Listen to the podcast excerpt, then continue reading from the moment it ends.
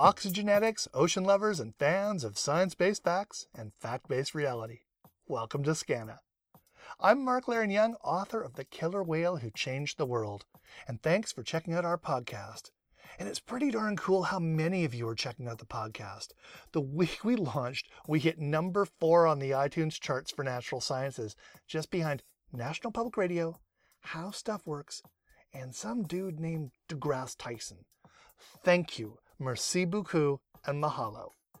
I feel like I've been looking forward to talking to this episode's guest forever. When I first started as a freelance journalist, I was pitching a story about orcas, and the editor asked if I'd ever heard of the whale lady. The whale lady? Yeah, she lives up in this remote part of BC with the orcas and she's studying their language. The editor told me she was like BC's very own Jane Goodall, and I thought, I've got to meet her.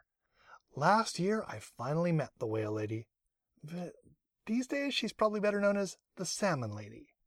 I first said hi to her on board the Sea Shepherd vessel, the Martin Sheen, just as Alexandra Morton was about to launch her mission to visit and shame BC's open sea salmon farms. Alexandra Morton started studying whales in Echo Bay, BC in 1984. Her book about a baby northern resident, Siwiti, has been called one of BC's 200 most significant books. She worked with the legendary John Lilly and she studied whale languages for decades before she started worrying about their environment. I talked to Morton a few weeks ago, just after she was in court over charges of trespassing for the crime of sampling the bacteria around a fish farm with a spoon.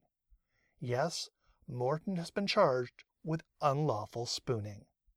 We'd like to dedicate this podcast to one of Canada's most tireless environmental heroes, a woman who dedicated her life to doing her part to improve the planet, Gwen Barlee, longtime director of the Wilderness Committee, a force of nature and a force for nature, who I was lucky enough to get to know in recent years during her tireless work on behalf of people living with Lyme disease. For more on Gwen and to donate to her memorial fund, check out our show notes at skaana.org. This episode is brought to you by our heroes who are making this happen through patreon.com like Eagle Wing Tours, It's Only Natural Clothing, Jan Cadeau, Nicole Natras, Diane Wild, and Joseph Planta, host of the awesome interview podcast, Planta on the Line. And now, let's meet Alexandra Morton and her infamous spoon.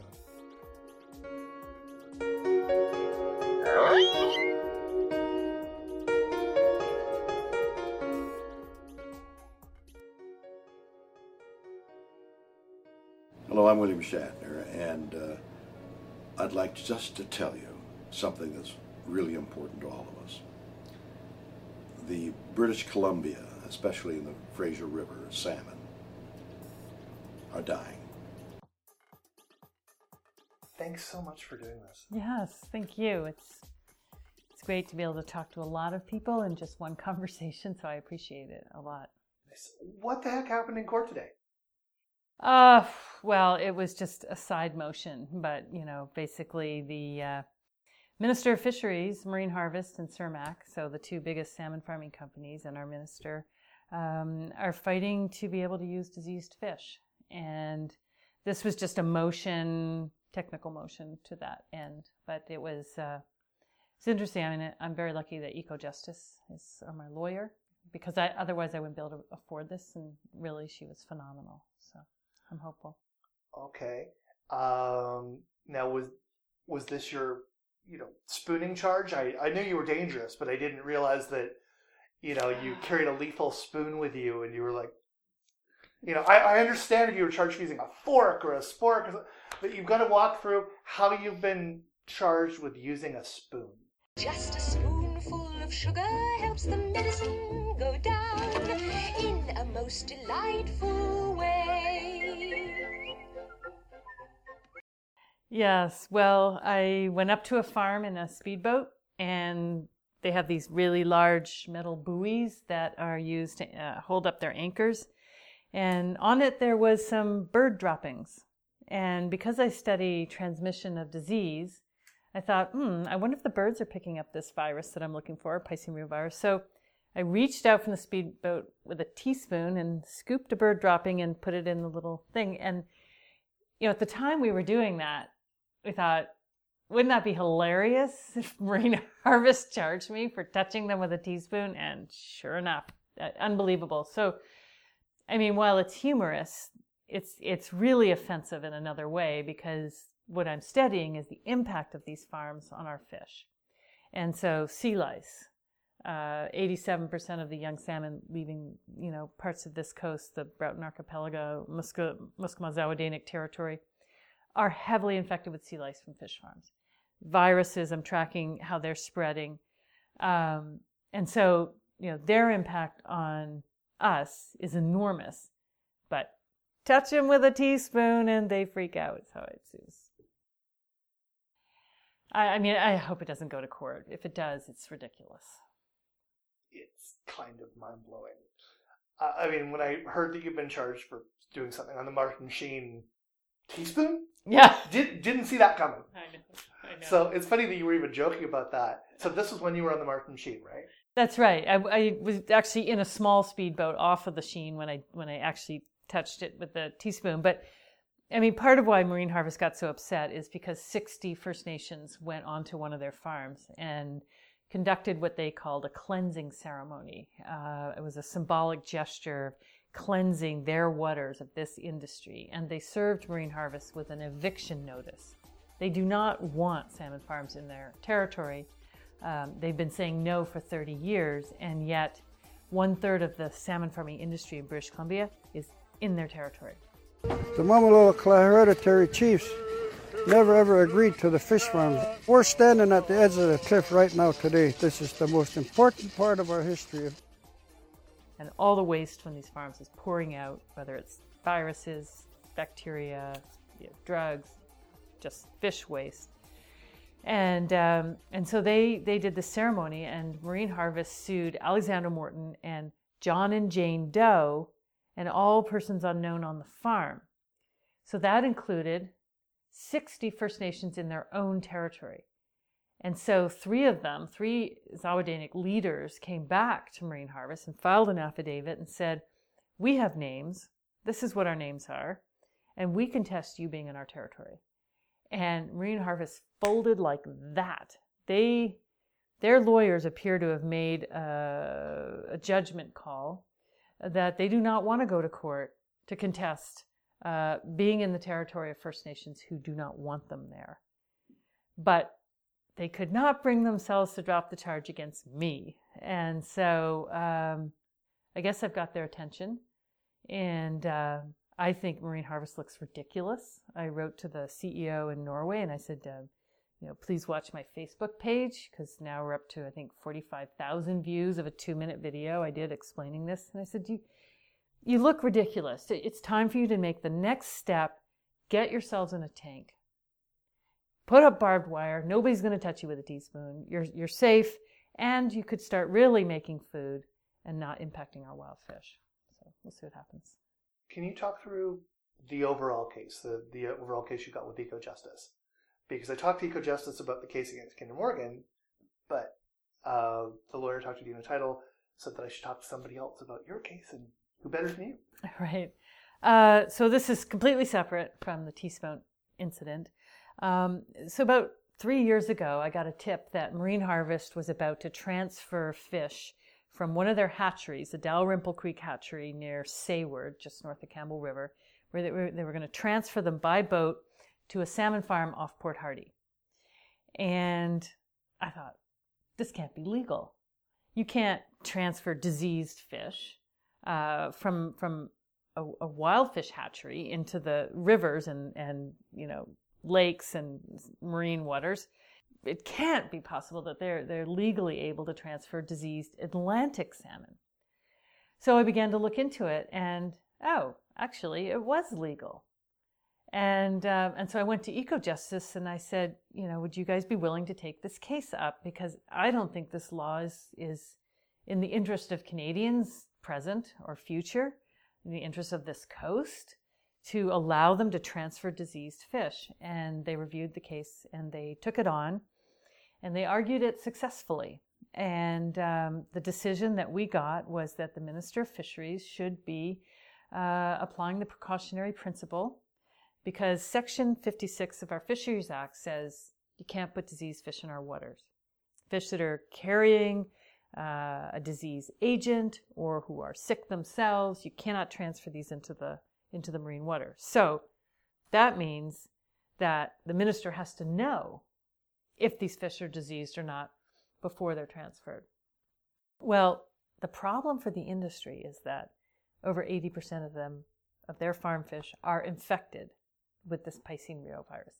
So Piscine reovirus is this blood virus, and it gets into their red blood cells. And uh, as soon as the fish are stressed, it, it damages their heart. I mean, severely damaged. It's severe heart damage. The fish can barely move.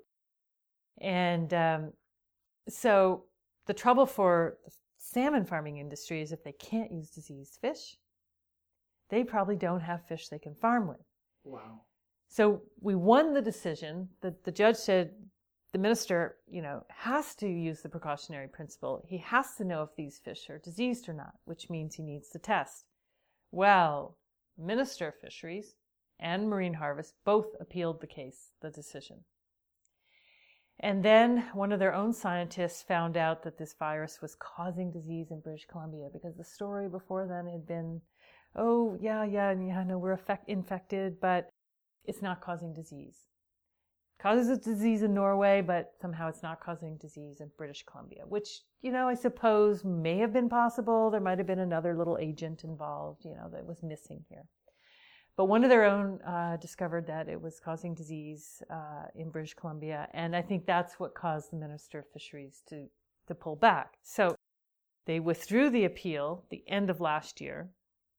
But by then, I was writing to the uh, Introduction and Transfer Committee saying, okay, so I won this lawsuit. Are you guys now testing for Piscine reovirus? And they said no. I was like, really? I mean, now, now you're you know, the law says you have to test. We won this in court and still they weren't testing. So I'm very lucky. EcoJustice agreed to go back to court, and that's what we started today. Uh, basically, to force the Minister of Fisheries to abide by the laws of Canada and apply the precautionary principle and test. And, you know, our, our prime minister, Justin Trudeau, gave the mandate to the Minister of Fisheries to use science to conserve our wild fish and fisheries. And the science is saying Piscine reovirus causes disease and therefore, you know, you should not be putting this in the water. And the very least, you should be testing. And yet the minister won't do that. And I have to wonder, does he really know that he's fighting me so that Marine Harvest and Cermaq, who's owned by Mitsubishi, can put diseased Atlantic salmon into the major migration routes of this coast. I, I just can't believe that he actually knows that this is going on. I mean, it just on the surface, I mean, it looks really bad. If nautical nonsense be something you wish, then drop on the deck and flop like a fish!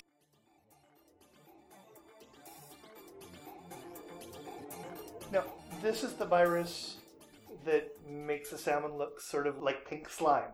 I remember the pink slime, you know, I remember the, the big scandal about pink slime, and then I remember seeing the diseased fish where you kind of touched it and it just looked like goo. The salmon looked like, is that, the, No. is this the goo virus, or is this the virus where it looks like they've got bugs? This virus um, makes them lethargic, slow, and so they're very skinny. They're not gaining weight. You can find them in Superstore. In fact, that's where I shop for viruses. Um, That's And- just horrifying. yeah, I go I go to the supermarkets to get Atlantic salmon because the farmers won't let me obviously have any. Um, but no, it, it they so they're just lying around on the surface of the water. They generally collect in the air bubbles, and because they're so desperate for oxygen, and the farm salmon can actually recover from it because they can lie around and there's no predators. But the thought is the wild salmon are going to get snapped up by an eagle or a killer whale or a seal. They're they're not going to survive this. Um, and Norwegians don't think a, a salmon that are affected by this virus can jump up a waterfall. So it's very serious. It's very contagious. Wow. can you talk about how you got into salmon? How how this switched for you? Because I always knew you as the whale lady. You know, I, I remember like I, I think that was that was how I first heard your name. I was working for a magazine pitching a story about whales. I said, "Have you heard about the whale lady, Alexandra Morton?" So I'd read about you forever, um, and I was fascinated when you switched over and you became the champion uh, against fish farms. Right. Well, you know, it happens to every biologist that goes into the field uh, for long enough. Um, you know, as a girl, I read every book on uh, people that went into the wilderness to study animals, and every single book was divided into three parts. And the first part was this amazing voyage of discovery the place, the animal, the people. And the second part was always, uh oh, something is going very wrong, you know, and, and the biologist realizes that the, that the, the, the animal and the environment they now live in and they love uh, is being destroyed by something. And then the third part of the book is always trying to figure out how to stop this and, and, and protect the people and the animal and the place. So I was determined. I, I, I went into this armed. I was determined not to get into part two of the book. I was going to stay in part one. And so I just plugged my ears about whales in captivity, which I feel very badly about now. I didn't do, do anything about logging, which was a big issue when I first came to this area. I was just little miss science. That's all I was going to do. And then I, uh, I spent a lot of time talking to fishermen because fishermen are salmon predators who can speak English as opposed to the whales, which are salmon predators, which don't speak English. And so to figure out what the whales were doing, the fishermen were just a wealth of knowledge you know, I'd say, well, you know, do you know why the, the orca go along with just five inches of their fin above the water in, in, in um, Inlet in the spring? It's the only time they ever do that. And they're like, oh yeah, glacier meltwater, six feet down, Chinook salmon are right there. And sure enough, the whales were down there looking for the salmon. And so they came to me, and uh, when the farms first came in, I thought they were a great idea. I thought they were going to keep our school open. We had, you know, we're a little float house community. We had a one room school. There's no roads. You can only get there by boat. This is Echo Bay. Echo Bay. That's right. And uh, so I, I, actually offered to, you know, help women figure out whether they wanted to live there with their kids because I just thought it was the best life possible. And but the fishermen came to me and they said, you know, they're putting these things in all the wrong places. I was like, what do you mean? They, they said, well, they're putting them all the places that that are most populated by salmon, prawns, and rock cod. These were the three fisheries that were important to my community. And they said, Could you talk to DFO about this? Because I was the only person with a word processor, which is what we called our computers in those days. It's about, uh, what is this, 1987. And uh, I had a great relationship with DFO with studying the whales. Fantastic people there, and I, I, you know, we worked very closely. And so I began writing letters, and DFO kept writing back, Dear Ms. Morton, you have no evidence. And I kept writing them back and see, seeing more people. And so I had this little, uh, little copy machine that you opened up and did each piece and went back and forth. And I, you know, fire up the generator and I'd put a little hatch mark over the, um, over the copy machine for every 500 pages of paper.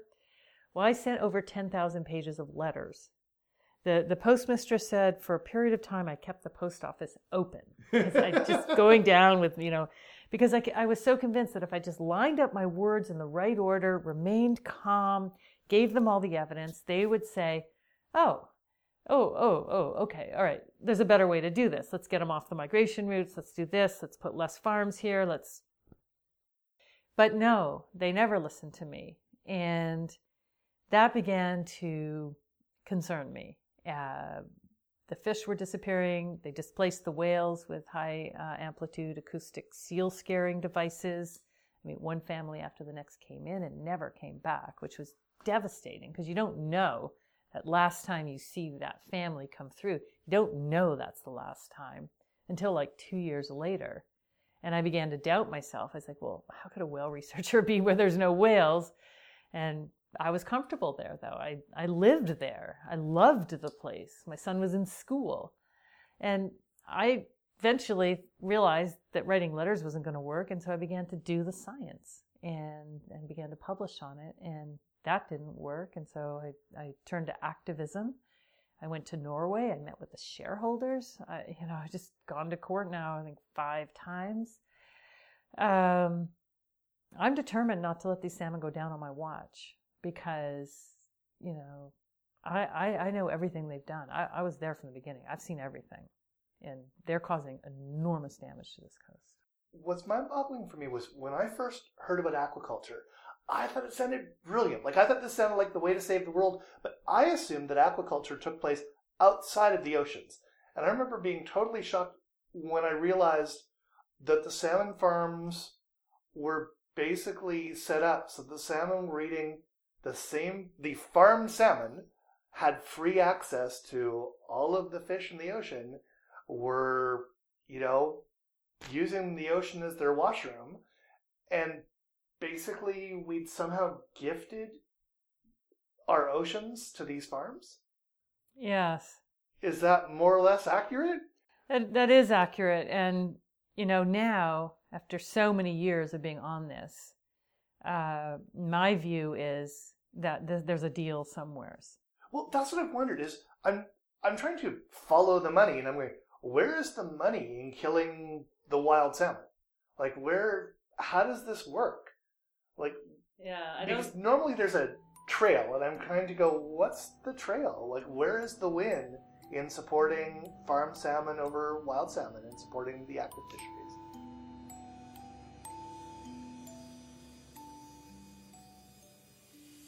So this is the, this is really the question, and and I've noticed, you know, good people get into government, they go in with good intentions, they believe me, they believe the science, and all the other people in British Columbia talking about this, they get into government, and suddenly they're deaf, and they will not do anything, and that makes me think they're running into something that none of us can see, like the first people that I met in government that were concerned about this were in the provincial ministry of environment. There was a group of men who were fighting hard to keep Atlantic salmon out.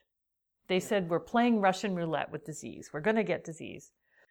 And, but they said to me, what happened in the 80s was men in suits showed up and they said it was a done deal. We were getting Atlantic salmon. There was no scientific debate. Even the director general of DFO, Pat Chamut, he said, We are guaranteed to get an exotic disease, probably one we've never heard of. Yeah, Pat, you were right. You were absolutely right. Dave Narver from the Ministry of Environment said, We're playing Russian roulette with our steelhead and our wild salmon because we're letting all these millions of Atlantic salmon in with very little, very little testing going on. And and as they pointed out, you can't test for a lot of these things because, like Piscine reovirus, nobody even knew it existed before 2010. So I imagine that it's something like Canada maybe going to Norway and saying, Oh, please, Norway, will you come and dig in our tar sands? And Norway saying something like, Sure, but throw in the BC coast. It's something like that because people say to me, Oh, Alex, it's about the jobs. Really? There are no processing plants in Sointula anymore. There are no processing plants in Alert Bay anymore. The fishing fleet is gone. The sport fishing fleet is down to almost nothing. The, the fishing lodges in my area are roasting pigs for their big celebrations, not salmon. It, they, they, the, the amount, the, the financial loss to British Columbia is enormous, and the financial loss to these small communities is catastrophic.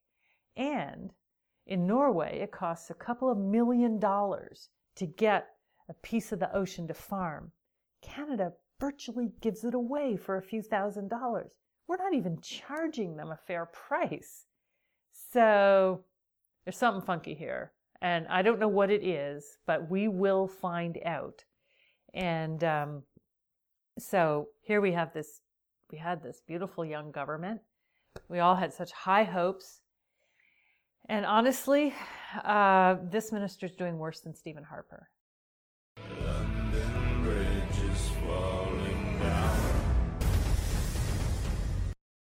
I mean, we had the worst sockeye return ever in the history of studying sockeye. DFO did not even blink. They don't care. They don't want wild fish. That is my my assessment after, you know, years, decades of being on this. If they wanted wild fish, there is such a great way to go. And so what the government could do, talk to the businessmen who are already pioneering land-based aquaculture. Go to them and say, what do you guys need to make your industry grow? Because right now, land-based aquaculture is growing in the shade under these Norwegian aggressive companies. Uh, they're, they're, they're, they can't blossom because they got this cheap thing going on. So talk to Canadians who are fish farming on land. There's no Canadians fish farming in the ocean in British Columbia. These are all foreign companies, Japanese or, or Norwegian. And then buried in DFO is this remarkable scientist, Dr. Kristi Miller, and she can read the immune system of fish. And so by doing that, the fish can talk to us. And so if we were to test our wild salmon all the way down the Fraser River and up the coast, like every couple hundred kilometers, and just look what's embedded in their immune system. You know, did they feed properly? Was, was the water too warm? Did they have a virus? Did they have a bacteria? Did they have sea lice? You know, uh, there's a myriad of things they can tell us. You could do that, look at that and go, hmm, how can we fix that? You know, if it's chemical pollution or it's virus, what can we move? What can we change about our behavior? We could start loosening the bottlenecks that these fish are going through by changing our behavior. And the powerful thing about the science is you can go back the next year and you can ask the fish again, did we make it better for you? And the fish can say yes or no, or you made it worse, or, but, but we get, we get real feedback from the fish themselves. I mean, it goes back to the First Nation legends where they too could hear what the fish were saying. So Canada could become this remarkable leader in land-based aquaculture, which the markets want, and restoring wild fish using genomic profiling.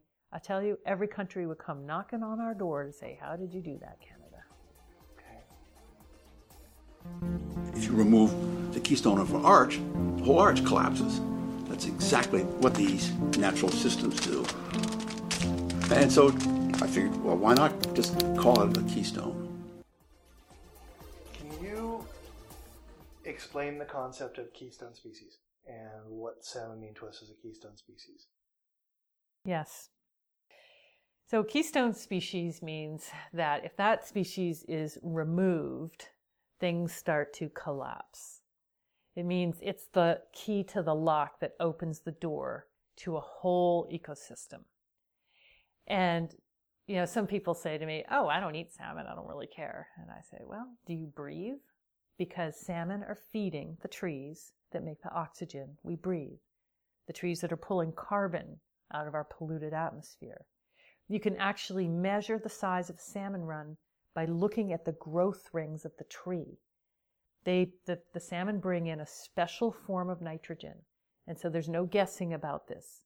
You can trace the, the salmon, the nutrients the salmon are bringing in all the way up into the alpine. And it's in the order of tons and tons and tons in a healthy system. They also feed over 100 species, from bugs to the orca to the eagles, the bears, coastal communities, they are essential to First Nation, First Nation culture and diet. And First Nations, uh, you know, they have evolved over time here. If you watch a bunch of children in Alert Bay getting off the ferry to go to school, the First Nation kids are all in t-shirts. The non-First Nation kids have all got their coats on. They're adapted. And that a large part of that is diet. And they have been eating salmon for so long that it's part of them. It is important. I mean i don't know that people really get that. And so if you have wild salmon you have a cleaner atmosphere. You have trees that are pumping out oxygen. You have healthy coastal communities. You have vibrant orca populations which are fueling a 1.4 billion dollar tourism industry in british columbia. You have fishermen, you have food security. Um, the, the gains financially, emotionally, spiritually, in every way are so much greater for wild salmon than farm. It blew my mind when I realized that the salmon fed the forests. Yeah. You know, when when I wrap my head around the the whole idea that you could actually measure the forest by the salmon run, even going quite far up into the forest because the bears would take the salmon, you know, the bear scat would, Yeah. you know, would feed the trees, like realizing how phenomenally interconnected everything Yeah. is. When you when I you know when I think of the salmon coming back in the fall, I just think of this like lush green following with them as they come. Um, and in the spring, I study the juveniles going out, so they're just the little tiny ones, and everybody's following them. There's mergansers and kingfishers, and then there's the trout and the chinook fry or um, smolts and the coho smolts. They're following them, and you know it's just from the moment the salmon egg leaves the mother's body, it's feeding the world around them. It, it's there's not a lot of species on Earth that are designed to feed the masses. They can feed all of us and thrive. They are just they're so remarkable and they're such a gift and they're so important. They are a bloodstream, and I, I don't say that lightly. They're but they they go out in the open ocean and they're gathering the, basically the energy of the sun hitting the ocean because the sun hits the ocean it creates these good plankton blooms which feed little fish and then the salmon eat those fish and they bring that all back home and they defy gravity and they take it up the watershed and they feed the trees and um, somehow we have lost that memory that connection that understanding I mean, sometimes government feels to me like a berserk person gone wild on a lawnmower and he's cut running over all the power cords that are, you know, they're cutting the lines to our house. We're going to go dim. We're not going to have any hot water. That's, that's what is going on right now. This is not about jobs. This is, a, this is honestly, it's a form of insanity where you cannot see the, um, the workings of life you can't see those gears and all of that is happening. You think you can just break all that and and get away with it. It's just we're not going to survive this attitude.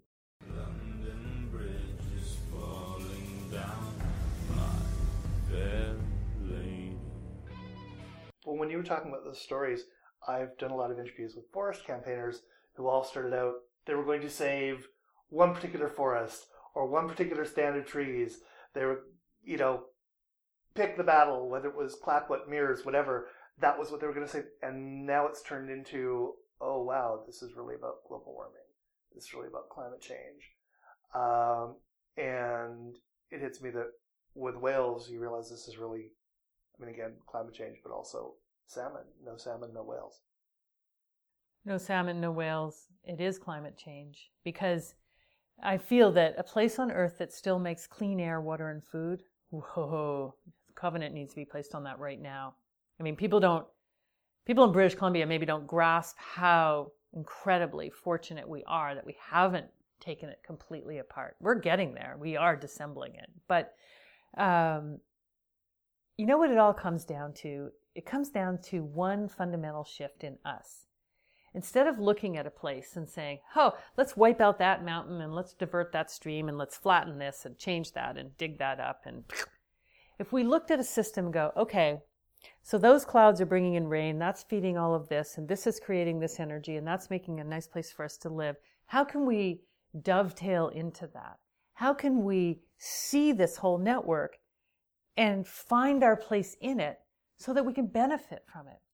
Because you know, we talk about robbing future generations, but I have an 18 month old grandson. And it's really hard to look him in the eyes because we are taking away everything that I love and he would love. We're taking away the richness of life. We're taking away the ability to survive. It really is a form of insanity that we do not act on this. And I believe Trudeau is a good man. I know many people don't. I believe that Dominic LeBlanc, our Minister of Fisheries, is probably a good man. He probably loves his children. They probably both do. And yet, what they are doing to their own children and ours and us and the whales is unforgivable. Their farm is illegally parked in the Musqueam Tsawwassen territory without our consent. It is an abomination to our way of life. Now, we're talking about your, the story of environmentalists going in three parts. If we can go a bit to part one, do you remember the first time you saw a whale? I do. it was actually in the Galapagos Islands. I was I was on a banana freighter, and um, I thought it was a big shark. And I, I really wasn't all that interested in it. I was uh, fascinated in turtles and, and reptiles and amphibians, but I I really wanted to I really wanted to study non-human communication because as a girl, as a child, I just always felt like language was such there's so much room for error, you know, and but the animals always seemed to know perfectly what they were talking to each other about. They seemed to know where they fit exactly. They seemed much more calm about their social scene, whereas me, I never really could figure out where I fit, and honestly, I still can't. But um, and I chose whales because I I didn't really like primates. I just wasn't excited about gorillas and orangutans and chimpanzees and elephants lived so far away. Um, and so I, I studied, I, I chose dolphins and began in an oceanarium. And then um, I was uh, I was in the oceanarium when the killer whale gave birth. This was the first time a killer whale had ever given birth in captivity. And so the curator asked if I would take my recording gear up there and record this. And I did. And I was like, oh my gosh, this is my animal because all of their vocalizations were in my hearing range. The dolphins kept leaving my hearing range and you know, they heard higher, higher pitch than I could hear and they were very fast talkers and they talked over each other. But the orca were beautiful, polite, comfortable for me to hear. And I just became fascinated with them. And then, um, over a period of a few years, I watched them conceive and lose a number of calves just because the, the mom did not know how to feed them. And she was devastated. I was devastated. Everybody was devastated. And I realized I was studying communication in animals that were suffering enormously and were not at all normal. And so I phoned up DFO. I said, I'm working with two orca uh, from British Columbia. Do you know what family they're from? Uh, which was a long shot. But just at that time, people in DFO were starting to do photo ID, and they found every dorsal fin looked different. And during the captures, people took pictures, and these poor, terrified babies that were being ripped away from their moms were, of course, right with their moms surfacing, and, and the moms were still showing up in the ID pictures. And so uh, Dr. Michael Bigg from the Pacific Biological Station sent me a bunch of Xeroxed sheets and goes, Here's her family. Go to Alert Bay in August. That's what I would suggest. And so I, I, uh, I bought a used 12 and a half foot Zodiac and an engine and had no seawater experience. Threw it in a pickup truck with a friend and came up, blew up the boat and uh, put in in Alert Bay and the pod of whales was just right there you know that that was not uncommon in those days because there were so many salmon. So, and I just took one sniff of British Columbia and I said, well, "This is it. This is my home." Now, when you hooked up with Michael Bigg, was that when people were still sort of questioning his idea of photo ID? Because I know originally people thought he was nuts when he said he could ID every individual whale. I think he was. I mean, I certainly believed him, and maybe I, I wasn't sensitive to the greater public, uh, but within the scientific community, we all felt he was really onto something. And, uh, you know, he saved the whales at this coast because what happened was when an oceanarium wanted to take a whale now, it was kind of like, uh, so which whale is it going to be? You know, you can take this guy's daughter or this female's son, or are you going to take this family? You know, it was no longer nameless population. They were individuals. And that just shut it down right there and then. Now, when you moved to Echo Bay, I gather you were one of the first people who really helped with cataloging the transients. That's right. Uh, so I, I, followed whales into Echo Bay, found this little community. Um, by then I was uh, married with a little baby, and we lived in a boat, and um, we were looking for a place to study whales year round. found this little community of Echo Bay and these sheltered inlets, so it was nice calm water for me to, to do the research in. And transients kept showing up during the winter. And uh, this was very exciting to everybody because nobody knew what whales did in the winter. And so yeah, I began to work with the mammal eating population, but they really weren't what I was after because, first of all, they're silent most of the time because their prey can hear them and run. Uh, but second of all, I, I, I, didn't really like the kills. I, I uh, my advice to any marine mammal that has a transient taking after you is don't don't look back. Just keep going. Don't get confused. Just keep going and just get out of there. I, I hated it. Yeah, when you see the transients, you get where the name killer whale comes from. Yeah, yeah, no, it's it, it made me wonder how it was they were tolerating me because they're incredibly powerful, and uh, but working with the orca was endlessly fascinating. I mean, there's nothing random about those whales. Um, family means everything to them. Their use of sound is fascinating. I mean, I wished I'd been spending all this time that tracking bad guys I, I wished I'd spent this time studying whales uh, because I would know a lot about what they're saying at this point. But the way it goes. Um, now, if we could rewind just a bit, when you were studying language, I gather you studied with, with John Lilly. Can you talk a little bit about that? Oh, yes. Well, um, so John Lilly um, was a, a neurophysiologist, so he studied the human brain, and he was very interested in the concept of intelligence. And he realized in his work that the dolphin's brain had everything over ours that we thought we had over the chimps. So bigger, uh, more of that neocortex, the outer layer, more convoluted. And he thought, wow, this is an animal that's holding its breath.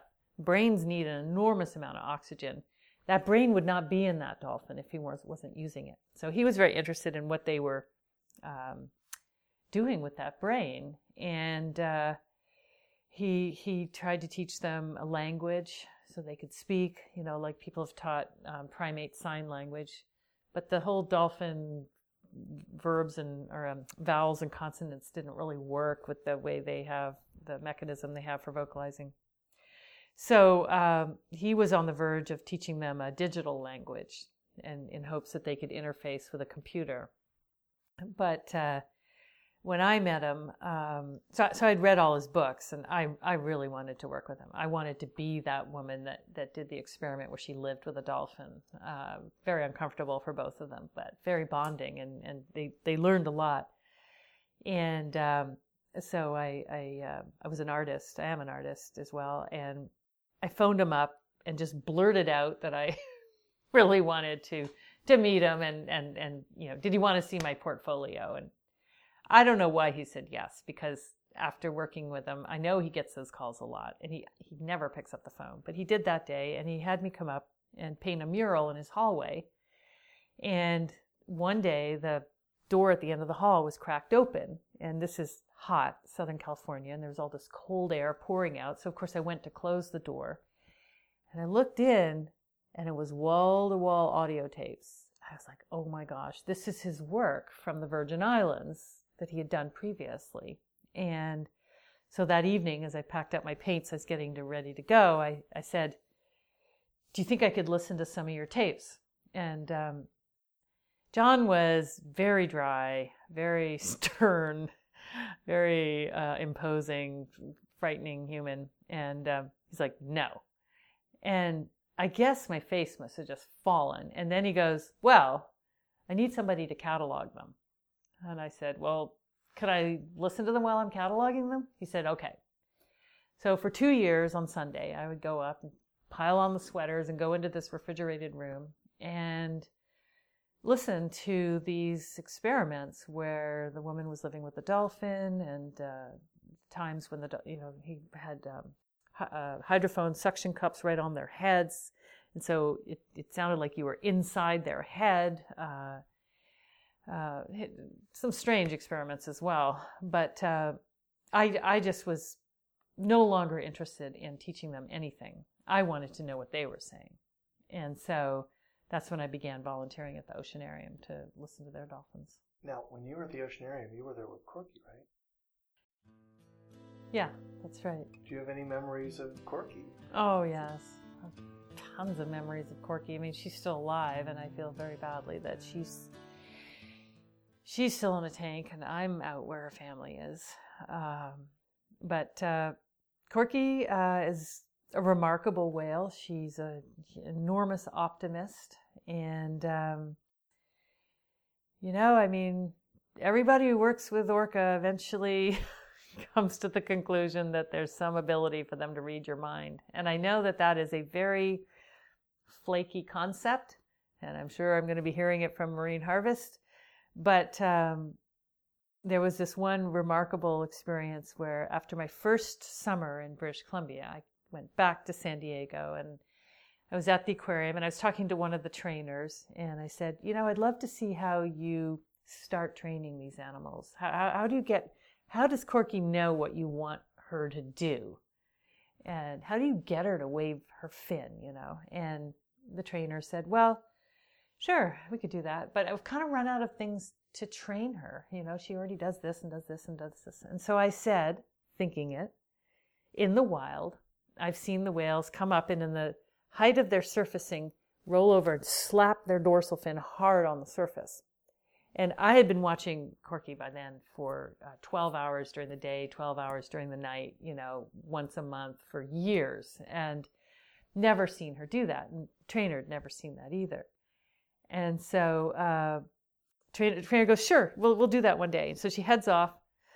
Corky comes up surface, slaps her dorsal fin on the surface.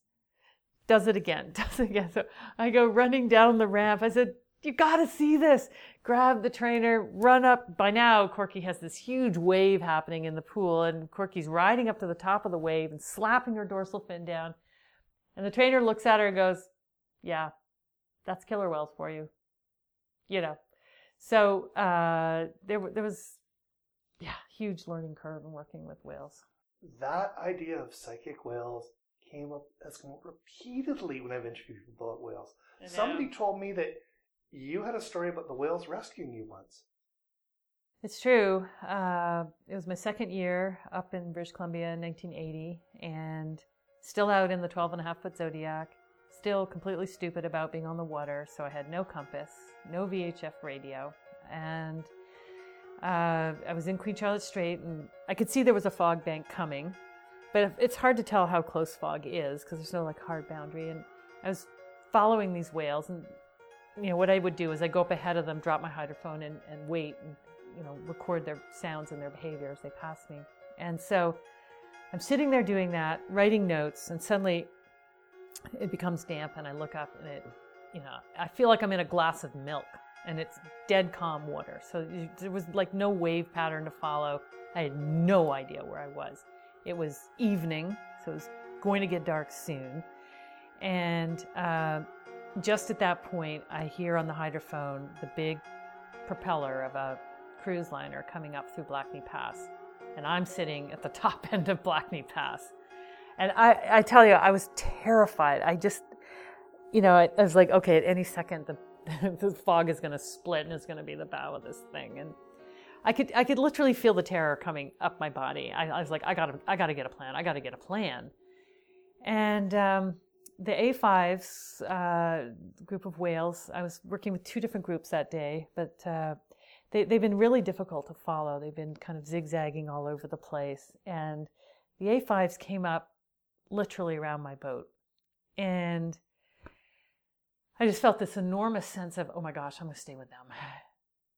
You know, little did I know they like to bow rive on, uh, on these, these cruise liners. So staying with the whales, and, and plus they were heading west out to the ocean. Staying with the whales really it was not a logical decision but that's what i wanted to do. I felt safe with them. And so for the next 20 minutes or so they were like they were so close to me that i kept switching the engine into neutral because i was afraid i was going to hit one they were like right under the boat and they were popping up right alongside the boat like right alongside and um, after about 20 minutes, oh, I can kind of see something up ahead and oh, it's it's an island. Oh, I know exactly where I am and I burst out into this beautiful sunset.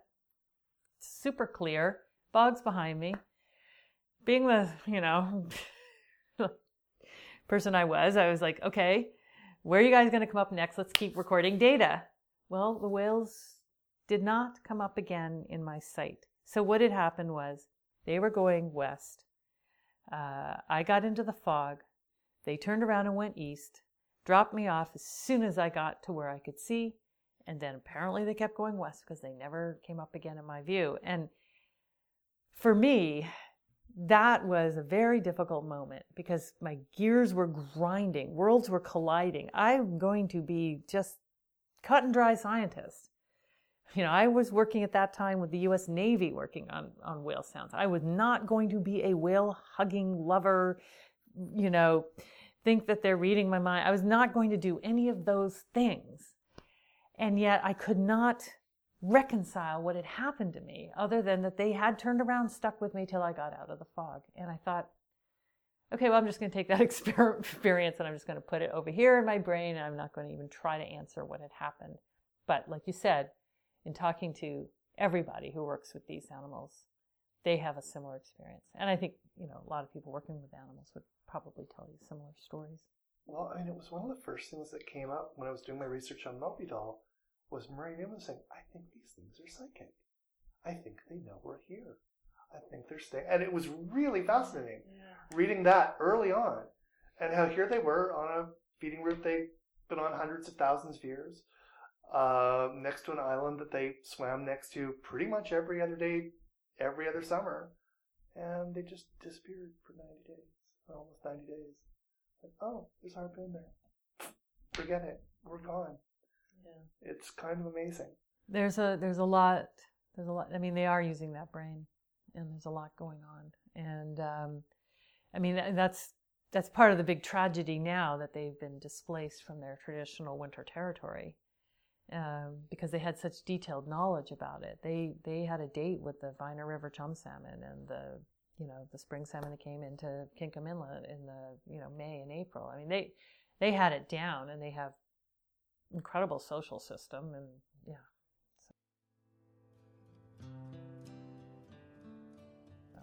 Well, when you were talking about the whale giving birth in captivity, realizing that the grandmother is just as likely to teach the whales how to hunt and feed as the mom. So if that mom was taken out at a young age, she wouldn't have known the drill. She wouldn't have known how to. She wouldn't have been able to pass down the culture because she didn't know it. No, and she was physically challenged because what the baby would do is it, it apparently was born with some innate knowledge to go to a white spot. Well, the whales have a white spot at their eye, but they also have a white spot where the nipples are. And I guess in the wild, the, another female will push the baby down there and it figures it out. But instead, Corky's babies would fixate on the white spot on her head oh. because she was she was constantly pushing them off the wall of the tank and they'd find the corner of her mouth and they would try to nurse on the corner of her mouth.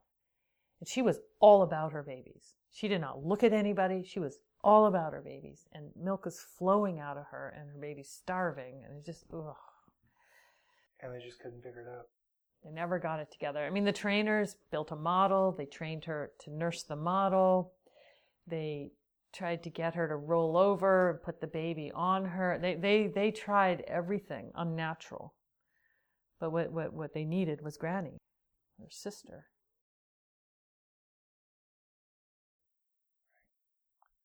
Um, when you started studying the whale's language, what, do you, what were you finding out? What were you discovering? Well, I discovered, you know, basically that there were calls associated with different types of activity states. So very excited, distressed, happy, you know, ha- you know, like feeding and but also there was this one call um, that seemed to be associated with um, synchrony, which I, I, couldn't figure this call out because it appeared uh, heavily during a birth. It appeared heavily when whales were turning around in the open ocean. And also it appeared at the beginning and the end of conversations. And th- this was the fascinating thing about doing something like this is you're like, oh, what is the same about all of those very different situations? And, uh, you know, I, the only thing that I could come up with is it was a moment where everybody was focused on one thing. And so turning around, everybody wants to make that turn. Everybody wants to make sure they make that corner. Birth, births are huge for the orca. Everybody's involved. And beginning and ending a conversation was a moment of, okay, we're going to get together and have a talk. It was a, a synchronizing. And uh, so that for me was the most uh, interesting call. Um, but there was work going on at Woods Hole in uh, Rhode Island at that time that was theorizing that because the whales, the, the, the nerve that connects their ear to their brain is like a superhighway, whereas what we have is a, you know, a, a rope bridge. It's nothing to compare. So the information that they're getting between their, you know, their ear and their brain is so, we can't even imagine what they're picking up. And the thought was that when the whales come into the inlet and they split on either side and they start calling back and forth to each other. That actually the receiving whale can see what is in between them by the holes punched out in the call that he receives. So it could be a way that they're finding schools of fish. Yeah, so there, there, there was a lot of technical potential there in addition to just being able to correlate sound and behavior. How much of that is is the idea that they've got a collective that they're speaking or or hearing collectively through echolocation. That when you get that synchrony, it's because all of them are communicating together in a way that we don't do. Well, yeah, who knows what's going on there? But they, you know, they have the they have the echolocation, and they have the um, they have the calls, and um, they can build up into quite a symphony, uh, and they have the echoes of those calls. So I, I really, it, it would have taken all this time. I've been chasing fish farmers around all that time uh, to try to figure out some of those things.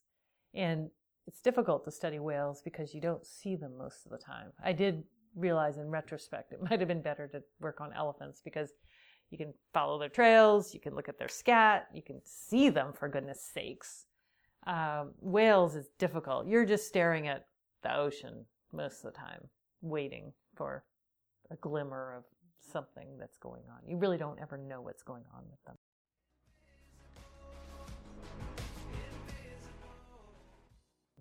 I mean, it just that in terms of being embedded with the whales, it's kind of you and Paul Spong's Orca Lab. Like, is there anybody else out there in the world who spent the kind of time listening that you have?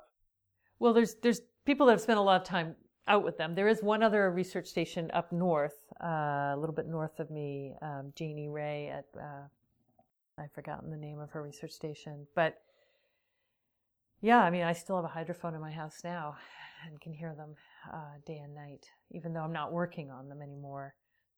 They really are my touchstone and my plumb line, and I, I, need to be able to hear them. Now, for the study, was it mostly transients or, or, or residents? Because my study was residents. Mostly are the residents, right? But I, I was really just familiar with the A-clan dialect. Okay. Now, did you catalog most of A-clan? Like, was that, or is that part of the the catalog from your research?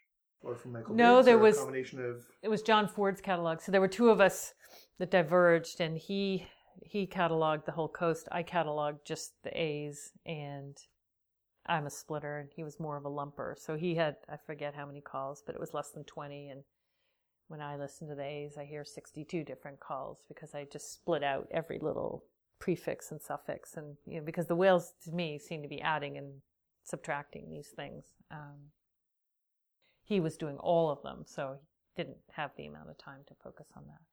But no, my catalog never got published. Um, I never got that far.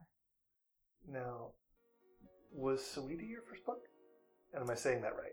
Siwiti was my first book. Yes, it's just a yeah book on a little. It was a it's a child's story about a little whale. Well, I mean, Alan Twigg listed as like one of the essential hundred books of British Columbia. Oh, is that right? Uh, yeah, I went back and, and read it, and it's kind of amazing. Can you talk about sharing the story of whales with kids and how that came about? Well, uh, Orca Books asked me to write it, and so I hadn't really thought about that. Um, but I wanted to make it very real. I wanted to make it from the whale's point of view, and I wanted everything that happened in that book to be a real event so that, because children are naturally curious about animals, but they get so twisted. They get this, you know, I understand the need for fantasy books and all of that, and that's important. But I think it's also important to have books that are fun and interesting with things that really did happen.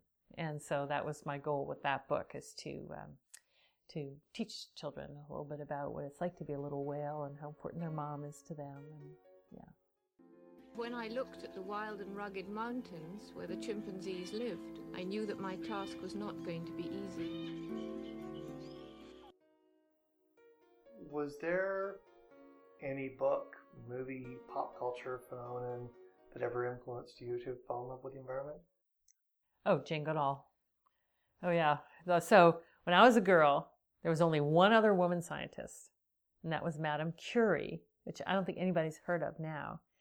But she was a chemist. And all the picture, pictures of Madame Curie are sort of blurry, and she's got on a lab coat, and they're in black and white. And I was fascinated with animals, and uh, you know, particularly amphibians, because I lived in New England, and that that was the animal life, is fabulous amphibian and reptiles. And I had this horrible sense of doom of growing up where I could not look at them. I could not go down to the frog pond or look under the piece of wood for the snake. I would have to give that up. And it was, I was devastated. I was trying to get interested in the stars because I, I knew there were adults that studied astronomy. And then Jane Goodall appeared on the cover of National Geographic, and I was just like, oh, that's it oh my gosh, I don't, I, I can, I can continue my love of, of animals. I mean, there she was, beautiful in the jungle, holding the hand of a chimpanzee. I just was, she, she, she opened the door to me. Oh my goodness, she was such a relief. On the BC coast, there's a growing opposition from citizens and First Nations to stop those big Norwegians, fish farm corporations, and save the wild salmon migration. Anything we should be doing right now to save the whales? To help to make sure these whales are okay? Yeah, you need to write your members of parliament, um, your MLA, and say it's not okay with me that we're wiping out our wild salmon for these salmon farms. Let's do something different. And the other thing you can do is when somebody like me or another environmentalist says we're putting on a demonstration, show up. Showing up is so huge. I know it's a pain. You don't want to take the Saturday off. You don't think you count. You're wrong.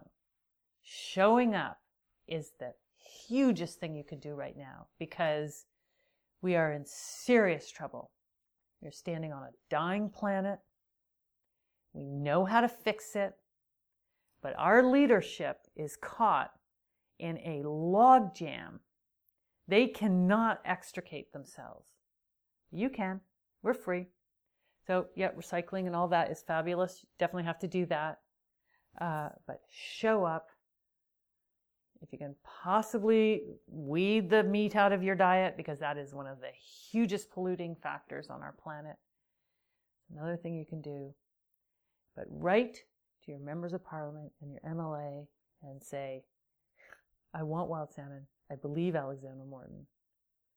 There's a better way to do this. And that's what we want you to do.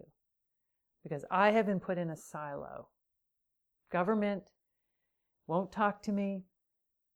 Uh, many forms of leaders won't talk to me because they've been told I am something. I'm not sure what. I'll tell you what, I am speaking the truth. I've seen it with my own eyes. I've gone to the lengths to publish it in scientific journals.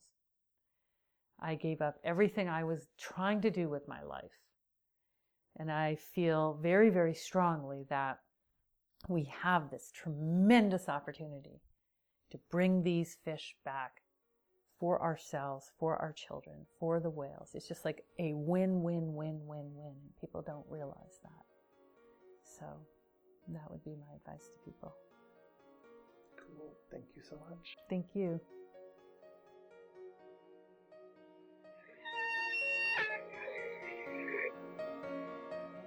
Thanks again for checking out Skaana. If you like the show, please tell your friends. I'm Mark Leiren-Young, and this is the Skaana Podcast. That's Skaana, S K A A N A. Please spread the word, subscribe on iTunes, and give us lots and lots of stars to help other people find us. Also, subscribe to our newsletter at skaana.org. We'll send you updates on upcoming episodes, news about orcas, and oceans.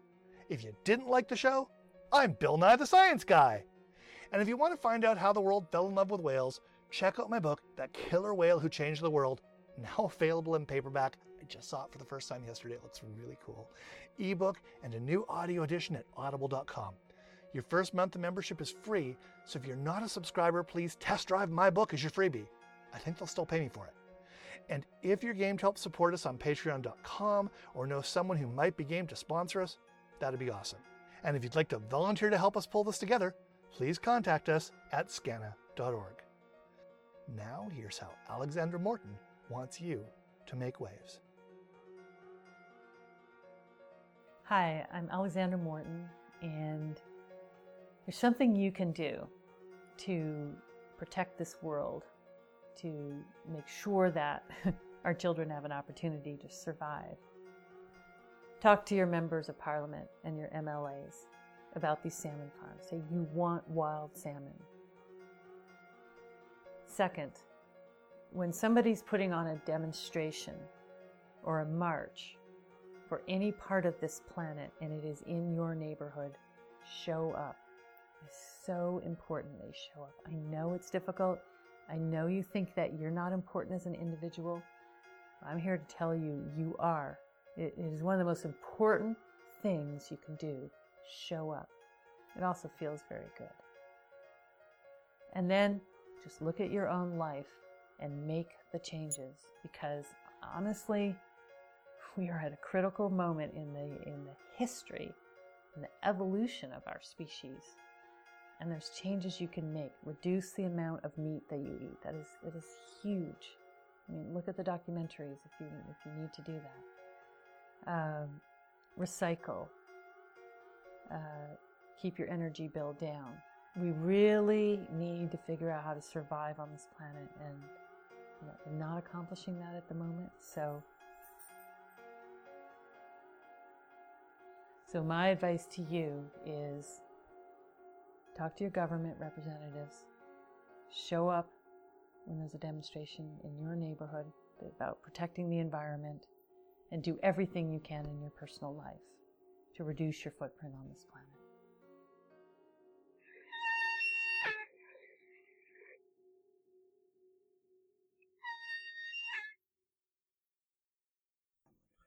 Skaana is produced by Rain Banu. I thought we'd end off our Alexandra Morton episode with a tune from Vancouver's own Said the Whale. Oh, Alexandra.